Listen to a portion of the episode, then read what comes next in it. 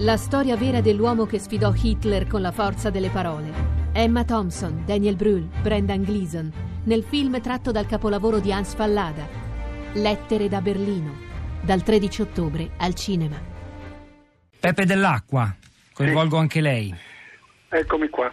Eh, innanzitutto la stessa domanda che ho fatto poc'anzi a Smeraldi, perché una delle, delle, grandi narrazioni, lo fa anche l'Organizzazione Mondiale della Sanità, è che il disagio mentale è in straordinaria crescita, soprattutto tra i giovani del mondo più sviluppato e più ricco, e il costo per le economie nazionali crescerà, è destinato a crescere in maniera quasi esponenziale per trattare queste patologie. È così e perché?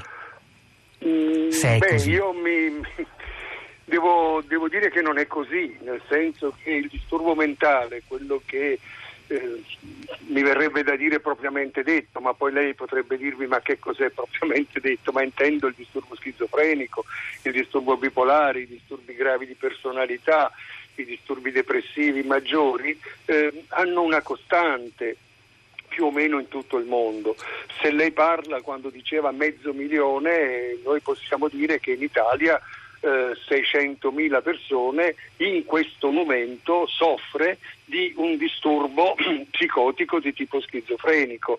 Quando dico 600.000 persone le sto dicendo che sappiamo che in Italia come in altri paesi europei ma anche negli Stati Uniti, poi il discorso dei paesi in, di, di sviluppo come si diceva una volta è diverso ma ci sono degli studi anche su questo, eh, diciamo che la, la, la, una persona su 100 o 0,51 su 100 rischia di avere un disturbo schizofrenico. Da qui lei può poi ehm, fare tutte le altre considerazioni che crede, che ci sia un aumento dell'uso di sostanze, che ci sia un aumento del disagio mentale che non ha nulla a che vedere con un disturbo mentale conclamato, ovvero ha a che vedere, ma è qualcosa di diverso, questo sicuramente.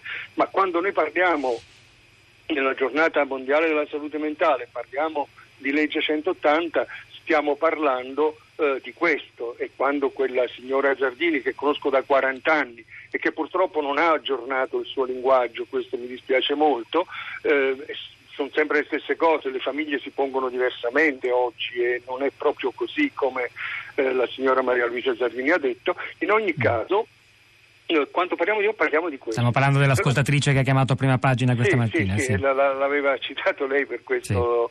E, e, allora, e allora e quindi non, non, non, c'è questo aumento. Certamente c'è una domanda sempre maggiore di eh, aiuto, ma perché questo? Eh, non so se faccio un discorso che è che c'è una tendenza massiccia a quella che chiamiamo medicalizzazione, psicologizzazione, cioè ehm, lei vive a Roma, ho tanti amici a Roma, uno su due quando li incontri, come va, come non va, vado dal terapeuta, vado dal terapeuta, cosa ci va a fare? Non lo so.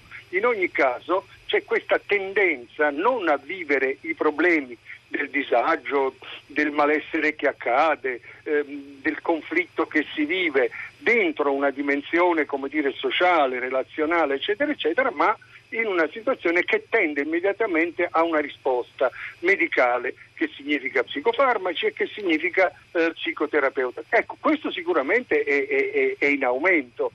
Il disturbo mentale severo, il disturbo mentale che richiede tutto quell'impegno che con la legge 180, con la chiusura dei manicomi e con tutto il lavoro che andiamo facendo perché le regioni finalmente si occupino in maniera più concreta e seria, come diceva Gisella Trincas, della cosa ha a che vedere soprattutto con questi problemi qui, cioè ecco, sono quei problemi che ovviamente eh, impegnano. Ehm, stiamo parlando di, di, due, di tre persone su, uh, su, su 100, ecco, nella mia Trieste su 250.000 abitanti ci stanno 5.000 persone che si rivolgono ai servizi di salute mentale, ma se volessi contare le persone che vivono un disagio mentale dovrei andare intorno al 20, cioè, parlerei di più di eh, 30.000, 40.000 persone. È una, di- è una differenza veramente inquietante. Eh, ma certamente sì, ma voglio dire, tra questi 30.000 mi ci può mettere anche me, che sono un cardiopatico, di tanto in mm. tanto mi deprimo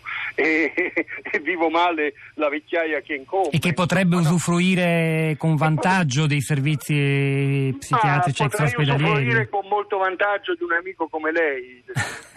Peppe Dell'Acqua, credo che sia lei che vuole intervenire, giusto? Sì, sì.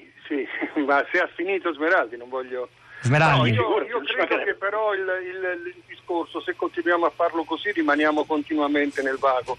Eh, esistono, esistono e sono chiare eh, strategie organizzative, culture, eh, mi verrebbe da dire dispositivi chiari attraverso i quali è possibile fare esattamente tutto quello che stiamo immaginando qui di fare.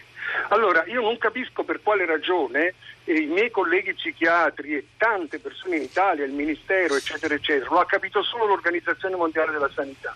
Il servizio di salute mentale aperto 24 ore su 24, ovvero il centro di salute mentale, con una disponibilità di accogliere la domanda 24 ore su 24, avendo disponibilità di postoletto, avendo un'equipe che va a casa sulla crisi, sul lungo periodo, offrendo quindi un servizio che è quello che diceva Gisella Trincas, cioè che è capace di offrire possibilità di rimonta alle persone. Oggi le persone con disturbo mentale parlano e chiedono di farcela e per farcela hanno bisogno di servizi che siano organizzati sulla loro dimensione e non sulla dimensione degli psichiatri, degli infermieri, dei sindacati, delle, delle, aziende sanitarie, eccetera, eccetera. E questo, in, per, per, essere molto concreti nell'acqua, questo cosa vorrebbe dire? Disegnare su di loro significa, i servizi? Significa praticamente avere dei servizi di salute mentale, ovvero un centro di salute mentale che su piccola scala 50, 60, 70 mila abitanti,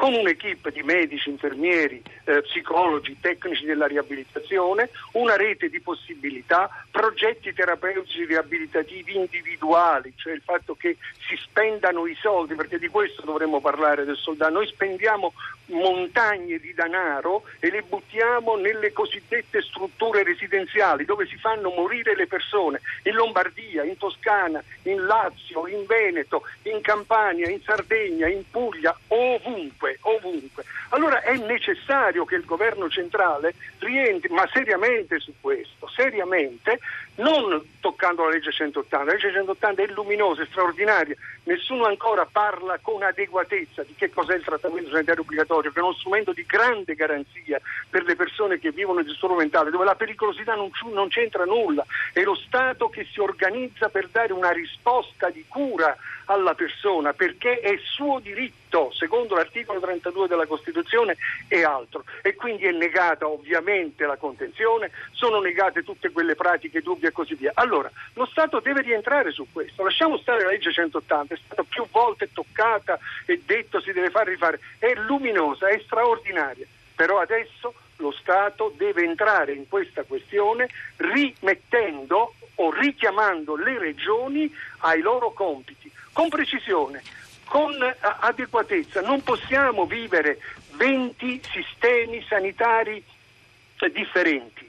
Non è possibile che io a Trieste posso dire che quelle cose, quegli urli, quelle cose sono altra cosa, ve li potrei raccontare ma non vi annoio, e in tante altre parti d'Italia, e invece nella maggior parte lo stesso diritto costituzionale, lo stesso diritto costituzionale viene negato ai cittadini e non solo della Calabria, ben inteso, eh, della Lombardia anche, del Piemonte, si immagini, della Liguria, per parlare del nord e del sud. Allora è di questo che abbiamo bisogno, di uno strumento che io dico legislativo, di uno strumento che sia un cantiere finalmente che si apre, come stiamo facendo adesso, per ricominciare a parlare nel dettaglio, senza luoghi comuni, senza le banalizzazioni che continuamente si sentono fare, perché conosciamo tantissime cose su questo problema, sappiamo dire molto nel nostro paese e fuori dal nostro paese. Pro- a proposito del tentativo di tradurre tutto quello che sappiamo, Peppe dell'Acqua, in eh, strumenti legislativi, io eh, posso soltanto informarvi del fatto che esistono delle proposte di legge, una legge cosiddetta 181 per esempio come integrazione della 180 e altre, e altre iniziative che noi renderemo leggibili e disponibili sul nostro blog, la città eh, di Radio 3.